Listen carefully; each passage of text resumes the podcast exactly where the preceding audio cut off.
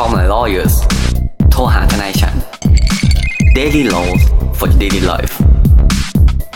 รายการพอดแคสต์ที่จะมาชวนคุณคุยเรื่องกฎหมายเหมือนคุณนั่งคุยกับเพื่อนทนายของคุณเองครับ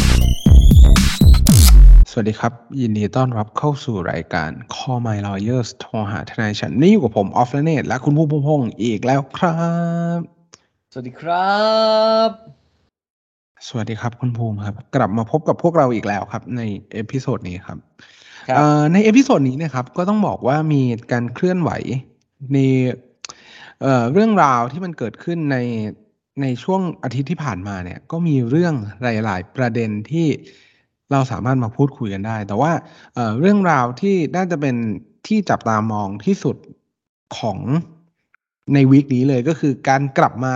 ของอดีตนายกรัฐมนตรีคุณทักษิณชินวัตรนั่นเองที่กลับเข้ามาอ่าถูกดำเนินการอ่า ต, ตามกระบวนการยุติธรรมไปเรียบร้อยแล้วในวันที่เราอัดกันนะครับเอ่อพอพอพูดถึงเรื่องการกลับมาเข้ามาสู่กระบวนการยุติธรรมของท่านนายกทักษิณเนี่ยก็ต้องบอกก่อนว่าเรื่องราวที่มันเกี่ยวข้องเลยก็คือคงจะหนีไปไม่ได้เลยก็คือเรื่องการเมืองเนาะเพราะว่าความความเกี่ยวโยงของของนายกทักษิณเนี่ยก็จุดเริ่มต้นมันก็มาจากเรื่องของการเมืองขณะที่ขณะที่ท่านท่านนายกทักษิณเนี่ยได้ดำรงตำแหน่งเป็นนายกรัฐมนตรีแล้วก็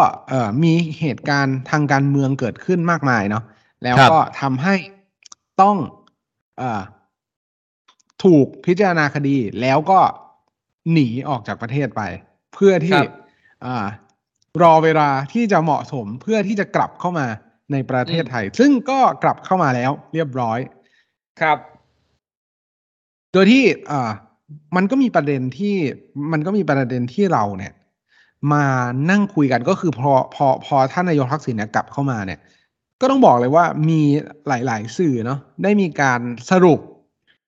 สรุปติดตามผลของคดีต่างๆของนายกทักษิณเนี่ยแล้วมาสรุปว่าท้ายที่สุดแล้วเนี่ยนายกทักษิณจะต้องอ่าถูกจำคุกเนี่ยทั้งหมดกี่ปีแล้วมันเป็นเรื่องอะไรบ้างซึ่งรายละเอียดเนี่ยท่านผู้ฟังสามารถหาได้ตามสื่ออ่า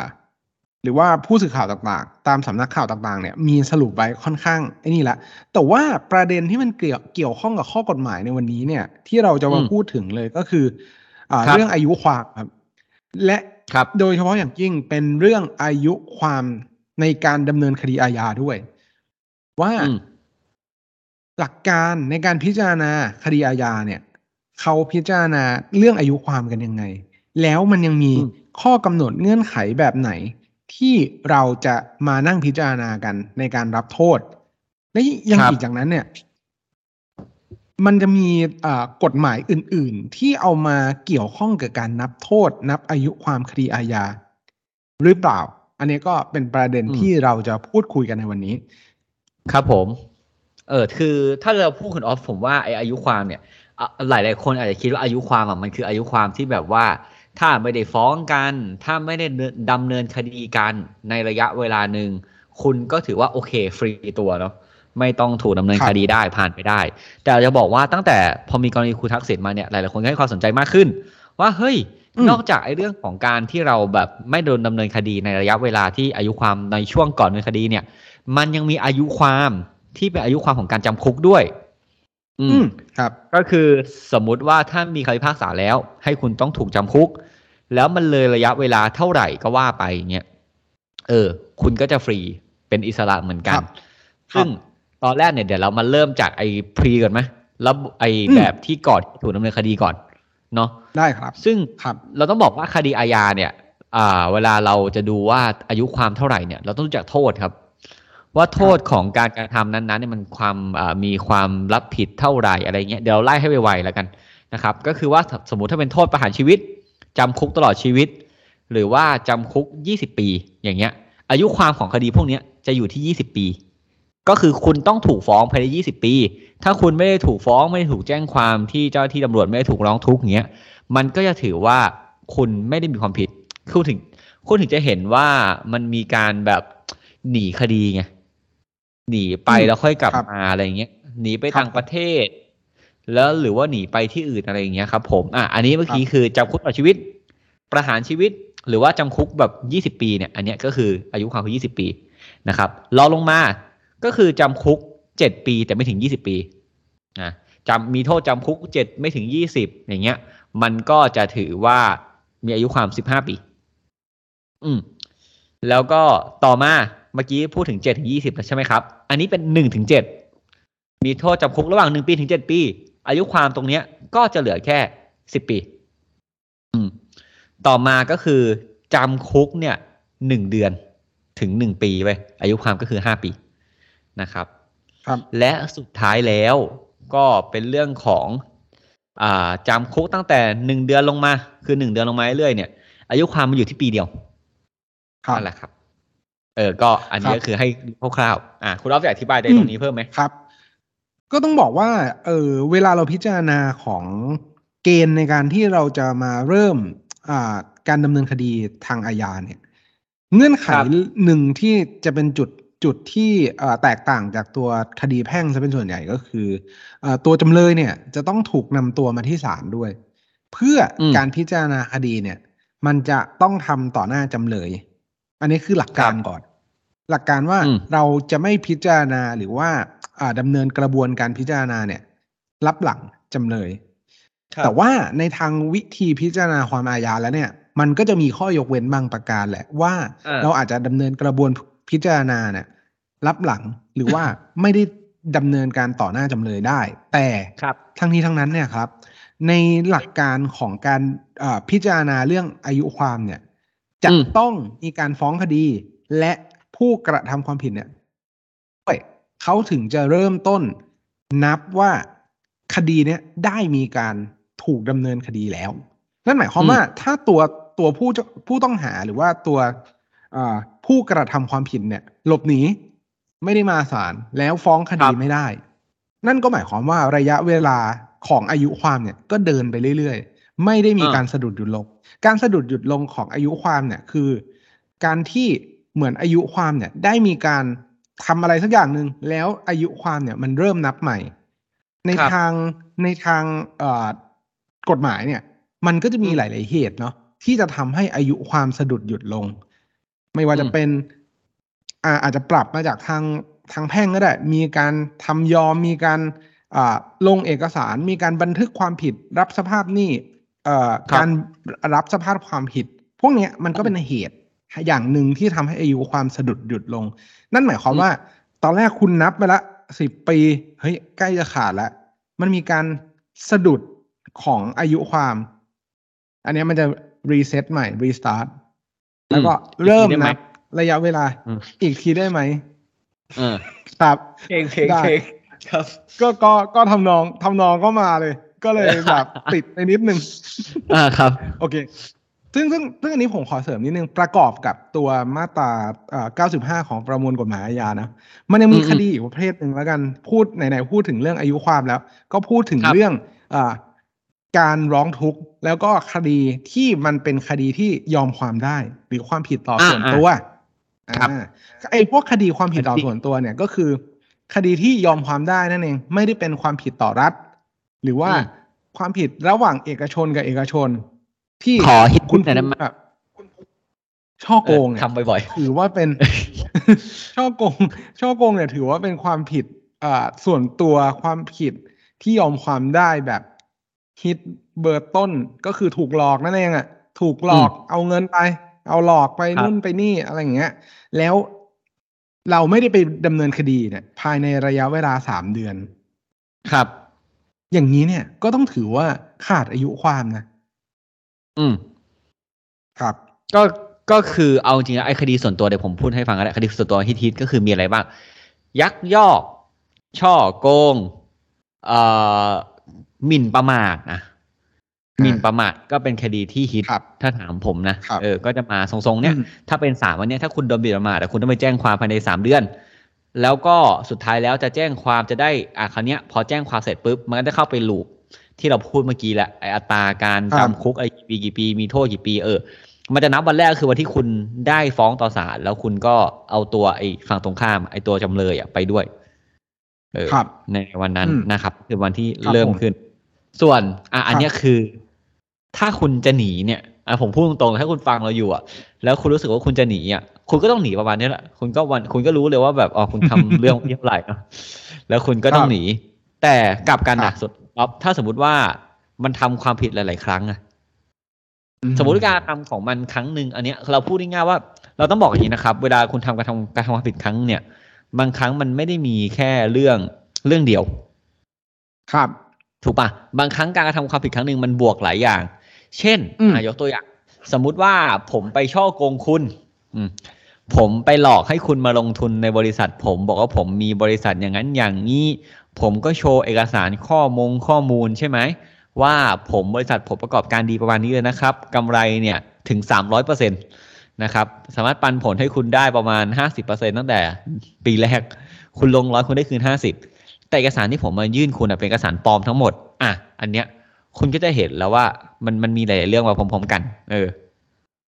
ครับแต่ว่ามันโควิดอ่ะคุณภูมิเศรษฐกิจไม่ดี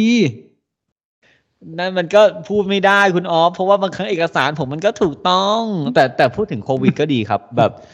อย่างบางคนอย่างเงี้ยโอ้ยนี่พูดไม่ได้ว่ะเดี๋ยวเดี๋ยวเดี๋ยวเรื่องนี้ข้ามไปก่อนไม่อยากเล่นมุกนี้อันตรายไปเสี่ยงเพราะคือผมพูดยากนั่นแหละอ่าโอเคก็คือการทำครั้งนึงที่ผมพูดถึงเมื่อกี้คุณจะเห็นสองอย่างคุณจะเห็นหนึ่งคือมีการฉ้อโกงคือแสดงเอกสารเป็นเท็จใช่ไหมเพื่อไปหลอกเขาให้เขาเชื่อให้เขาให้เงินคุณนอกจากนั้นเนี่ยไอเอกสารเนี่ยก็เป็นเอกสารเท็จที่ทำขึ้นมาเองเอาเอกสารข้อมูลข้อมูลอาจจะเป็นข้อมูลจากกรมพงกรมพัฒน์ที่แม่งไม่ถูกต้องอ่ะเออทำเองอย่างเงี้ยคุณออฟเวลาเราจะคิดอ่ะเราคิดยังไงอ่ะเราคิดว่าเฮ้ยอ๋อทำผิดสองฐานนะเราเอาโทษมาบวกกันไหมอ่าอืมต้องบอกว่าพอพอมันพูดถึงเรื่องการกระทำความผิดแล้วเนี่ยบางทีเนี่ยการกระทำครั้งเดียวเนี่ยมันมีความผิดหลายอันที่จะเข้าไปซึ่งตามตามทฤษฎีของกฎหมายนะเขาจะเรียกว่ากรรมเดียวผิดกฎหมายหลายบทก็คือการกระทำเดียวเนี่ยผิดกฎหมายหลายๆบทแต่ละแต่ละบทเนี่ยก็มีโทษของตัวเองซึ่งในลักษณะแบบนี้เนี่ยโทษที่หนักที่สุดเนี่ยจะเป็นตัวชี้วัดว่าอายุความในการฟ้องคดีของกรรมนั้นน่ะเท่าไหร่นั่นหมายความว่าถ้าสมมุติว่าคุณทำการกระทำเดียวแต่ว่ามันมีความผิดหลายอย่างเนี่ยคุณก็ต้องหนีในฐานความผิดที่มันแรงที่สุดนะเออคุณต้องรู้นะคุณทำผิดอะไรอ่ะสมสมมุติว่าวันนั้นคุณไปหนีตามซึ่งก็คือคนคนที่ทำผิดก็ก็คือต้องไปเรียนกฎหมายมาด้วยหาทนายก็พอแต่ผมไม่รับด้วยคนผิดนะผมบอกเลยเออเออเอออันนี้ขอนอกเรื่องแป๊บนึงคุณออฟก่อนที่เรากลับมาเรื่องนี้มันมีเฟิร์มผมเนี่ยมีอ่าพาร์ทเนอร์เนาะที่เป็นอเมริกันเขาก็เล่าให้ผมฟังว่าเขาเคยแบบโหนี่คือถ้าฟังแล้วรู้สึกว่ามึงนอกเรื่องไปไกลแต่ไม่เป็นไรเขาก็เล่าให้ผมฟังว่าตอนสมัยเขาทำงานอยู่ที่เท็กซัสอ่ะกูจะเล่าด้วยอ่ะไม่สนใจเออแล้วเขาต้อง represent เว้ยต้องไปว่าความแบบเป็นเหมือนแบบต้องขึ้นทะเบียนกับที่รัฐนะเขาส่งลูกความมาให้นะทำแบบเป็นโปรโมโนอ่ะทำเป็นแบบเคสเพื่อสาธารณะขอทนายขอแรงอ่ะคนไทยคือทนายขอแรงทนายขอแรงเออขอแรงขอแรงแล้วก็เขาก็ส่งคดีมาให้เป็นคดีเกี่ยวกับฆ่าคนตายครับเออแล้วคราวเนี้ยไอตัวคนร้ายเนี่ยคนที่เป็นผู้ต้องหาเนี่ยหรือจำเลยอ่ะในคดีเนี้ยมันก็บอกว่าฆ่าจริงฆ่าจริงแล้วก็เล่าการฆ่าให้ฟังแบบเออ ร้อยเปอร์เซ็นต์ เลยแล้วคราวเนี้ยตัวเขาเนี่ยก็ถามว่าอ่ะแล้วจะรับสารภาพอะไรยังไงเขาบอกไม่จะสู้ครับผมเออคราวเนี้ยไอ้ทนายคนนี้เขาไม่ไหวเขาเลยจะขอถอนตัวใช่ไหมวันที่เขาถอนตัวเนี่ยเขาถูกทนายคนต่อไปอ่ะมาถามว่าคุณน่ะจะมาขึ้นให้การเป็นพยานไหมว่าอีลูกความคนเนี้ยฆ่าคนตายเพื่อเป็นหนึ่งในพยานเออแล้วเขาก็ถามถามผมว่าถ้าเป็นผมอ่ะจะเอาไงเพราะว่าเขาถามว่าทนายความเนี่ยระหว่างสิ่งที่คุณดูว่าเป็นจริยธรรมเนาะเป็น morality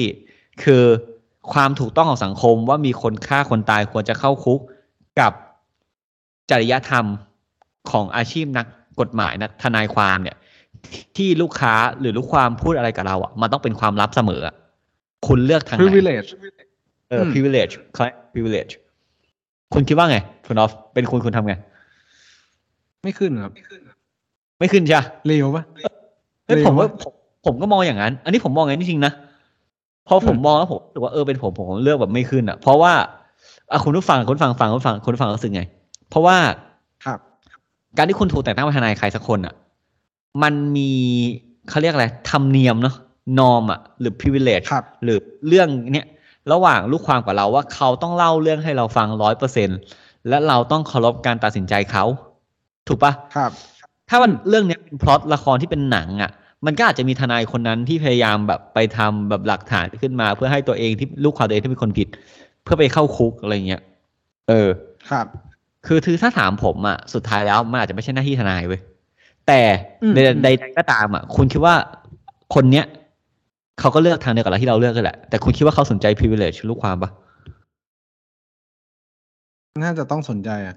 ก็เล่าให้ผมฟังยันจบอ่ะคุณออฟคิดว่าเขาสนใจ privilege ลูกความคือคือไม่ไม่เวลาเวลาเราพูดถึงคำว่า privilege เนี่ยเราอาจจะต้องตีความของมันนิดนึงเนาะเวลาเราเอาเคสหรือว่าเอาเรื่องที่ที่มามาพูดคุยกันเนี่ยมันไม่ได้หมายความว่าเราละเมิด privilege ของของของตัวลูกความหรือว่าคนที่มาปรึกษาเรานะแต่เราถ่ายทอดบนประสบการณ์ที่ที่มันได้รับมาแล้วก็อ่า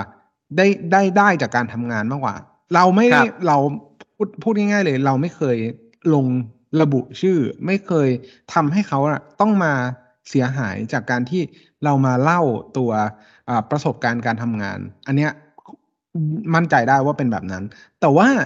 พอพอมาพูดถึงว่าโอเคเรามีความเห็นตรงกันผมกับคุณภูมิเนี่ยบอกว่าเออเราจะไม่ขึ้นว่าความเอ้ยเราจะไม่ขึ้นเบิกพยานทั้งทั้งที่เราเนี่ยเป็นคนที่เล่าเอ่อตัวผู้ต้องหาเนี่ยเล่าให้ฟังแต่ว่าผมคิดแบบนี้ว่าในมุมของการดำเนินคดีเนี่ยมันอาจจะมีบางอย่างอาจจะมีอีกขั้นตอนที่มันทำให้ตัวเขาเนี่ยต้องได้รับผลของการกระทำนั้นอยู่แล้วหมายความว่าหลักฐานการพิสูจน์กระบวนการอื่นๆในการพิจารณาคดีนั้นๆในรูปแบบของทนายคนใหม่หรือตัวเขากับศาลเนี่ยท้ายที่สุดแล้วเนี่ยกระบวนการพวกเนี้ยมันจะเข้ามาตอบมันไม่ได้หมายความว่าคุณไม่ได้รักษาความยุติธรรมให้กับคนที่เสียชีวิตไปแต่มันหมายความว่าเราเนี่ยก็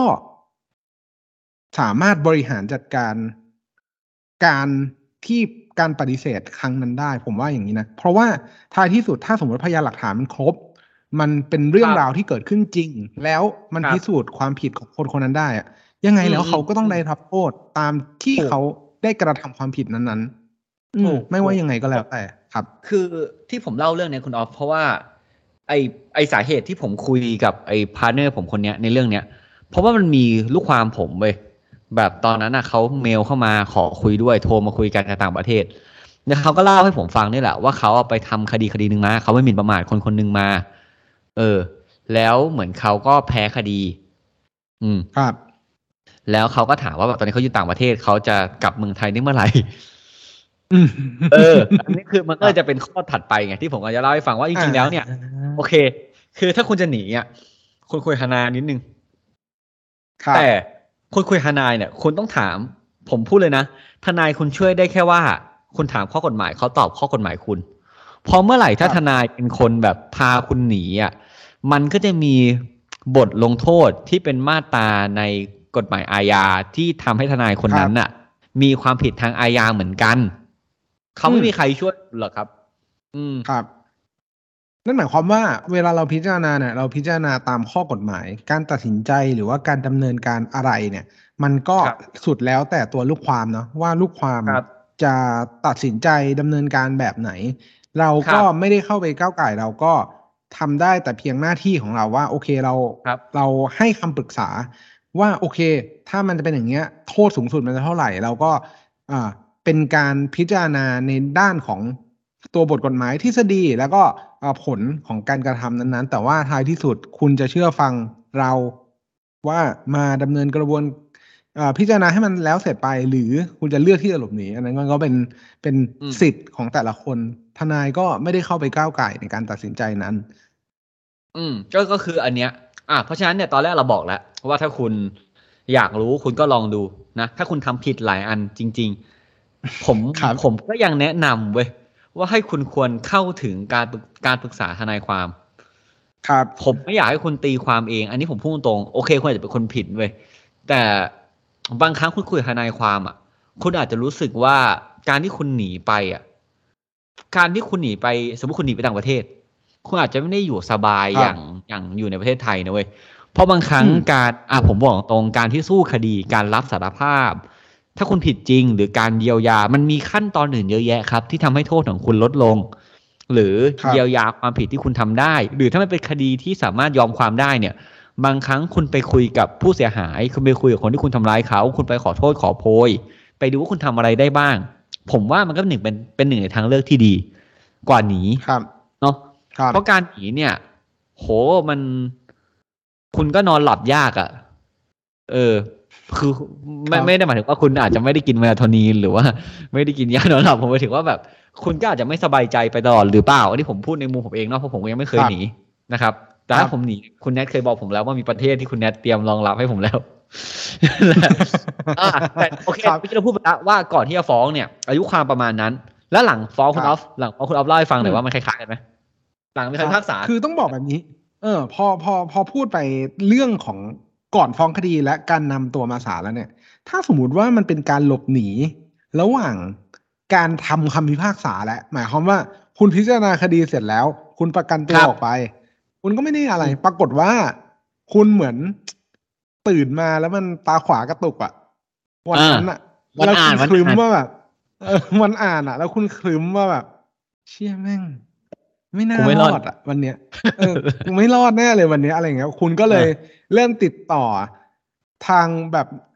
ทางแบบเส้นทางธรรมชาติละเพื่อที่เราแบบเหมือนมีการหลบหนีออกไปเนี่ยก็ต้องบอกแบบนี้ครับว่าเอ่อกฎหมายเองก็ไปพิจารณาเอ่อก็มีได้มีการวางหลักเนาะว่าการลงโทษจำคุกเนี่ยหรือว่าการลงโทษผู้กระทำความผิดเนี่ยก็ให้มีอายุความหลังจากคำพิพากษาเนี่ยได้มีการได้มีการทำคำพิพากษาออกไปด้วยนั่นหมายความว่าเวลาที่คำพิพากษาถึงที่สุดแล้วเนี่ยแต่ยังไม่ได้เอาตัวผู้กระทำความผิดตอนนั้นอะมารับโทษหรือว่ารับโทษอยู่ดีๆแล้วคุณแบบเหมือนชอแชงก์อะแล้วคุณก็ออกไปอะคือหนีหนีหนีออกไปแล้วก็หลบออกไปเลย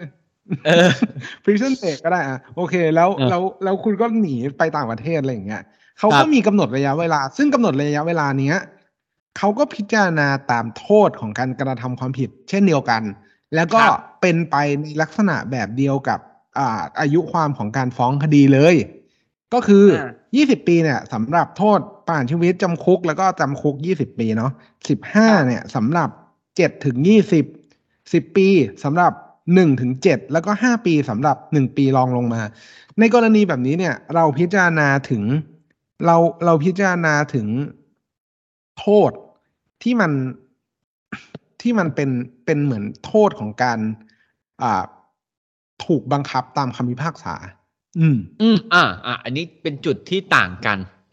ถูกปะเพราะว่าอย่างที่เราพูดตอนแรกอ่ะคือเป็นโทษในฐานความผิดนั้นๆโทษสูงสุดถูกไหมแต่วันที่คุณถูกพิพากษาจริงอ่ะมันอาจจะมีเหตุลดโทษอ่ะมันอาจจะมีเหตุนั้นเหตุนี้แต่จริงๆถ้ามึงสารภาพไม่มีเหตุลดถ้ามึงสารภาพแล้วมึงหนีมึงไม่ควรมีเหตุลดโทษเลยกูบอกเลยคือคือคือมันขัดแย้งใช่การการพูดกับการกระทำมันขัดแย้งใช่ถ้าคุณแต่คุณสารภาพคุณไม่หนีครับผมบอกเลยถ้าคุณสารภาพคุณต้องไม่หนีเนี่ยเออคืออ่ะมันก็จะมีโทษแต่คือไอ้โทษที่เราพูดถึงอันหลังเนี่ยคือโทษที่ระบุในคำพิพากษาครับอ่ะแต่ถ้าคุณจะโหเซียนน่ะแบบอ่ะกูสารภาพแบบก็ได้ให้โทษมันลดแล้วกูค่อยหนีจะได้แบบโทษน้อยลงแต่คุณคิดดูให้ดีนะคุณติดคุกต่ำกว่าปีนึงอ่ะมันมันมันอายุความอ่ะห้าปีนะหลังจากที่คุณต้องจำคุกอ่ะคุณหนีนานกว่าติดนะเว้ยอันนี้ยังไม่รวมแบบกระบวนการในราชทัณฑ์ที่แบบว่าคุณเป็นนักโทษชั้นดีอะไรอย่างเงี้ยเออเราไม่ได้สนับสนุนให้คนทำผิดแต่เราอยากให้คุณเข้าใจว่าการรับผิดอ่ะแม่งก็เป็นสิ่งที่ไม่ได้แย่ขนาดนั้นครับครับแล้วโอ้อาถ้าคุณเป็นคนโตคนเดียวคุณหนีก็อาจจะโอเคถ้าคุณมีครอบครัวอย่างเงี้ยโอ้ยผมว่ามันอาจจะนำมาซึ่งความผิดที่เกิดขึ้นได้กับครอบครัวคุณโอเคการช่วยการช่วยคนร้ายหนีเนี่ยเป็นครอบครัวเนี่ยอาจจะไม่ผิด ถูกป่ะได้รับบทข้อยกเว้นทางกฎหมายแต่ถ้าเป็นเพื่อนอ่ะอย่าโทรมาเพราะว่ากูไม่รับเอกสิทธิ์คุ้มกันถูกป่ะอย่างอย่างเราสองเนี่ยอ่ะสมมติเราหนีกันถ้ารักกันอย่าโทรกันรักกันอย่ายืมให้ไปส่งไหนไม่เอารักเออรักกันก็ไปเงียบๆรักกันก็ไปถึงที่ค่อยโทรกลับมาและไม่ต้องขอความช่วยเหลือถามสะทุกสุขดิบพอถูกไหมโดนตัดปังอะไรอย่างเงี้ยมันก็แก้เออแล้วเนี่ยนี่คือนี่คือเรื่องในทางอาญาซึ่งคุณก็จะเห็นว่าเอ่อกรณีของคุณทักษิณเนี่ยอันนี้ผมพูดคุณทักษิณเลยก็ได้บางกรณีเนี่ยก็ถือว่าขาดอายุความไปแล้วไม่ขาดอายุความในตอนที่ดำเนินคดีก็ขาดอายุความหลังจากมีคำพิพากษาครับถูกแต่ในกรณีเราลองพูดนิดนึงว่าแต่ในกรณีนักการเมืองเนี่ยคดีไหนที่เป็นคดีทุจริตของผู้ดำรงตำแหน่งทางการเมืองอย่างเงี้ยมันจะไม่มีอายุความไอ้เรื่องที่เราพูดมาไม่นับเลยว่าจากที่มีการรัฐประหารครั้งหลังสุดแล้วก็มีการเขียนรัฐธรรมนูญสองห้าหกศูนย์ถูกป่ะครับก็ได้มีการระบุไว้แล้วว่าคดีคดีทุจริตอย่างเงี้ยก็จะไม่มีอายุความครับเออก็คือก็ถือว่าเป็นก็ก็ถือว่าเป็นเอ่อในกรณีว่าเป็นคดีที่อยู่ในอ่าการพิจารณาของอ่าศาลฎีกาของผู้ดำเอ่อของผู้ดำรงตำแหน่งทางการเมืองอย่างเงี้ยก็คือเป็นคดีตามการดำเนินคดีของอ่าตามพระราชบัญญัติประกอบรัฐธรรมนูญว่าด้วยเรื่องผู้ดำรงตำแหน่งทางการเมืองพวกเนี้ยการการรับผิดพวกเนี้ยจะไม่เอาอ่าตัวอายุความของตามประมวลกฎหมายอาญาแบบปกติเนี่ยมาบังคับใช้เลยดังนั้นเนี่ยถ้าสมมุติว่าโดนอ่าพิจารณาพิพากษาหรือโดนดำเนินคดีที่เกี่ยวกับการดำรงตำแหน่งทางการเมืองเนี่ยอายุความก็ไม่ว่าคุณจะหนีทักเท่าไหร่เนี่ยมันก็ไม่ได้มันก็ไม่ได้สะดุดหยุดเออมันก็ไม่ได้แบบเหมือนนับเวลาไปแล้วอาจจะทำให้คุณเนี่ยหลุดพ้นจากการถูกดำเนินคดีได้อืมแล้วอันนี้อันนี้เผื่อเผื่อใครอยากขอคำแนะนำหลังจากที่มีเกณฑ์จะติดคุกไปแล้วเนาะเรื่องข้างในเรือนจำอะไรเงี้ย ผมผมออกผมขอออกตัวเลยว่าผมไม่ไม่มีความรู้นี้เลยผมผมรู้แค่ว่ากระบวนการเป็นไงแต่การขออภัยโทษหรือว่าเข้าไปต้องอะไรอย่างเงี้ยหรือว่าเป็นนักโทษชั้นดีได้ลดโทษเท่าไหร่เท่าไหร่เออไอตรงเนี้ยผมผมไม่เซียนจริงเพราะว่าอันนี้ก็เหมือนโฆษณาเนาะเพราะลูกความผมไม่เคยแพ้แค่นั้นเองล้อเล่นล้อเล่นล้อเล่นล้อเล่นล้อเล่นล้อเล่นล้อเล่นหยอกหยอกหยอกหยอกอ่ะและนี่คืออันนี้เราพูดถึงคดีพิพากษาของคดีอาญาใช่ไหมคุณอ๊อฟแต่นอกจากคดีอาญาเนี่ยคดีแพ่งอ่ะคดีที่ต้องใช้เงินหรือทำอะไรสักอย่างเนี่ยก็มีคดีพิพากษาซึ่งคดีพิพากษาเนี่ยก็มีคดีพิพากษาทางแพ่งเนี่ยก็มีระยะเวลาเหมือนกันแต่เราไม่ใช่อายุความถูกใช่เพราะว่าต้องบอกว่าเรื่องอายุความของทางคดีแพ่งเนี่ยนอกเหนือจากว่าเราจะไปพิจารณากันตามประมวลกฎหมายแพ่งแล้วเนี่ยซึ่งมันจะลงรายละเอียดมากเราคงไม่ได้ลงไปพูดกันในเอพิโซดนี้เนาะแต่ว่าเราพูดถึงการบังคับคดีแล้วกันสำหรับการบังคับคดีตามคำพิพากษาที่ได้มีการฟ้องแล้วก็มีการคำพิพากษานั้นนะสามารถนำไปบังคับได้แล้วเนี่ยก็ต้องบอกว่าระยะเวลาเนี่ยก็มีระยะเวลาในการบังคับคดีกำหนดไว้ตามตัวประมวลกฎหมายวิธีพิจารณาความแพ่งเหมือนกันว่าคุณจะต้องบังคับคดีเนี่ยภายในระยะเวลาสิบปีนะนับตั้งแต่วันที่ได้มีคำพิพากษาอันนั้นถ้าในกรณีว่าได้มีการเอ่อบังคับคดีไปแล้วไม่ว่าคุณจะเสร็จไม่เสร็จยังไงเนี่ยโอเคระยะเวลามันก็ถือว่าได้มีการบังคับคดีไปแล้วก็ดำเนินการไปจนกว่าจะเสร็จแต่ถ้ายังไม่มีการบังคับคดีเลยอย่างเงี้ยก็ต้องถือว่ามันสิ้นสุดระยะเวลาของการบังคับคดีไปแล้วก็คือพูดง่ายๆถ้าหมายบังคับคุณไม่ได้ออกภายในสิบปีตั้งแต่วันที่ออกคำพิพากษาก็ก็ไม่สามารถบังคับคดีได้อ่าใช่อันนี้เลยง่ายๆเนาะแต่นอกจากนั้นต้องต้องพูดนิดนึงครับในในประเด็นพวกนี้คืออ่าวันนี้ผมก็ถูกถามมาด้วยเว้ยคุณออฟจากผมไปศาลมาแล้วมีคนที่ศาลถามผมว่าแบบพี่ผมไม่อ๋อใช่ไฟล์ไม่ใช่คือมีคนก็อยู่ดีเขาถามผมสบายดีทำไมคือเขาก็ถามผมว่าเอ้ยน้องน้องน้องเป็นทนายเปล่าซึ่งตอนนั้นกูเนี่ยใส่สูตรใส่คุยทนายอยู่แบบแล้วยังไงผมคอสเพลย์เหรอ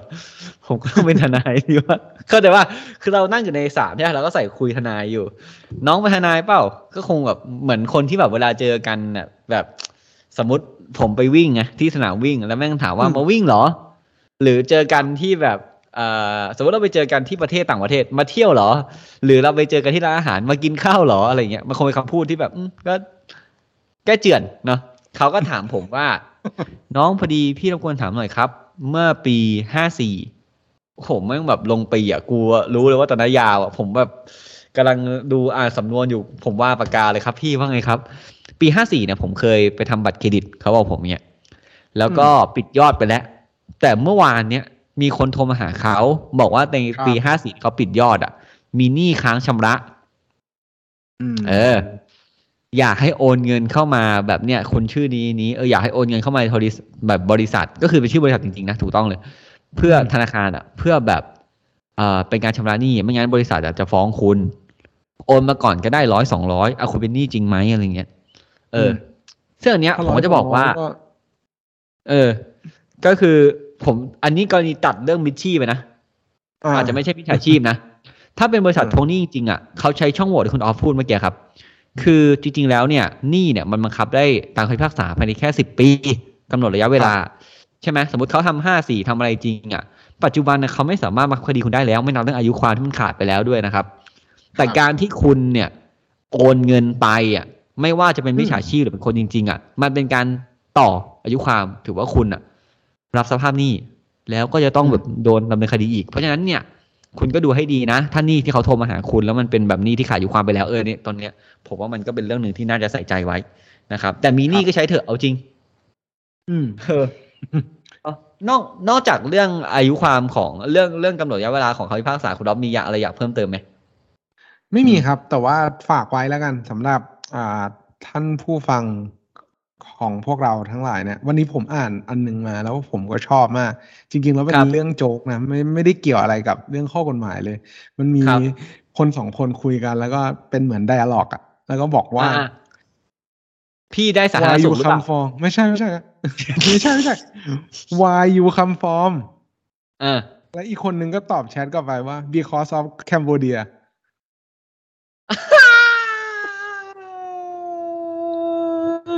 คุณรับจะอธิบายปะไม่อธิบายไม่อธิบายกันเดี๋ยวเดี๋ยวแบบดูการเป็นการเรสิตนั่นแหละแต่ก็อ่าถ้าคุณอ่านข่าวเนี่ยคุณก็จะรู้แล้วว่าเอ้ยทำไมเขาหนีเขาหนีไปไกลจังอะไรเงี้ยแต่คุณอันนี้นอกนอกจากเรื่องนี้นะครับคุณต้องดูให้ดีว่ามันมีเรื่องการส่งตัวผู้ร้ายข้ามแดนด้วยผมต้องบอกก่อนเพราะว่าการส่งตัวผู้ร้ายข้ามแดนเนี่ยที่ผมต้องพูดเนี่ยถ้าสมมติสองที่เนาะแต่ถ้าประเทศประเทศประเทศเราแอคทีฟมานะผมไม่ได้บอกประเทศเราไม่แอคทีฟนะแต่ถ้าถ้าเจ้าของสำนวนเขาแอคทีฟอะสมมุติว่าคุณหนีประเทศไหนอะแล้วประเทศนั้นไอ้ความผิดที่คุณทำอะมันเป็นความผิดประเทศเขาด้วยอะแล้วเขาเซ็นสนธิสัญญากับไทยด้วยนะเขาสามารถส่งผู้ร้ายขอส่งผู้ร้ายข้ามแดนคือส่งคุณจับมาให้ได้ครับนะครับเขาเลยถึงจะชอบหนีประเทศที่แบบเจริญแล้วอะมันก็จะไม่มีเรื่องแบบบางเรื่องที่ประเทศไทยมีอะไรเงี้ยอืมอืมอืมนอกจากนั้นเรื่องเกี่ยวกับข้อหาผมไม่ได้เจาะจงข้อหาใดนะเมื่อกี้ไม่ต้องโยงนะกูบอกเฉยๆและอีกถ้าข้อหานั้นน่ะเป็นข้อหาที่เป็นความผิดสากลที่อินเตอร์โพลหรือว่าอินเตอร์โพลคืออะไรตำรวจสากลเออตำรวจสากลเนี่ยมีอำนาจในการจับคุณมีอะไรบ้างไอ้ที่คุณช่อโกงระหว่างประเทศอ่ะถ้าคุณตอนนี้คุณดันไปทำงานกับองค์กรที่เป็นแก๊งคอลเซ็นเตอร์อ่ะพวกเนี้ยเป็นความผิดระหว่างประเทศมันคือการฟอกเงินคืออะไรอย่างเงี้ยคนก็โดนจับอยู่ดีเพราะฉะนั้นเนี่ยผมอยากจะบอกว่าไม่ใช่ว่าแบบคุณคิดว่าคุณจะทำผิดอะไรก็ได้แล้วก็จะหนีเอาอะไรเงี้ยผมว่ามันต้องคิดให้ดีก่อนการหนีเนี่ยคือแค่ชื่อก็เหนื่อยแล้วอ่ะคำว่าหนีไม่มีวิ่งไอ้ไม่ไม่มีเดินนะในหัวคุณคิดว่าหนีอ่ะคุณจะวิ่งหรือเปล่าล่ะเออเหนื่อยนะเว้ยเดียวที่รู้จักคือหนีห่าวเออหนีห่าวเหมยลี่แปลว่าว่าหวัดดีคนสวยถุยนั่นแหละครับทีนี้คุณจากทนายคุณนะครับผมว่าการที่คุณจะหนีคดีเนี่ยมันมีอายุความแล้วคุณก็ดูแล้วกันมันนับยังไงแต่ทนายของคุณเนี่ยก็ไม่แนะนำนะครับไม่ต้องขอความแบบร่วมมือในการช่วยหนีเพราะว่าเราก็มีหาติดคุกเหมือนกันเนี่ยหาทนายของคุณไม่เตือนแล้วทนายของคุณจะลำบากด้วยนะครับผมเชิญคุณอ๊อฟครับก็หวังเป็นอย่างยิ่งว่าท่านผู้ฟังทุกท่านจะสนุกไปกับพวกเราในเอพิโซดนี้หากท่านผู้ฟังท่านใดมีข้อสงสัยข้อเสนอแนะสามารถติชมฝากหาพวกเรา Call My Lawyers ได้ที่เพจ Facebook YouTube หรือช่องทางที่ท่านรับฟังอยู่ในขณะนี้ครับสำหรับวันนี้ต้องขอลาไปก่อนสวัสดีครับ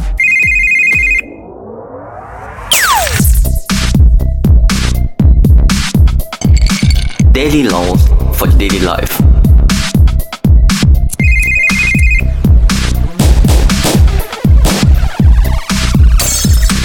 Daily Laws for Daily Life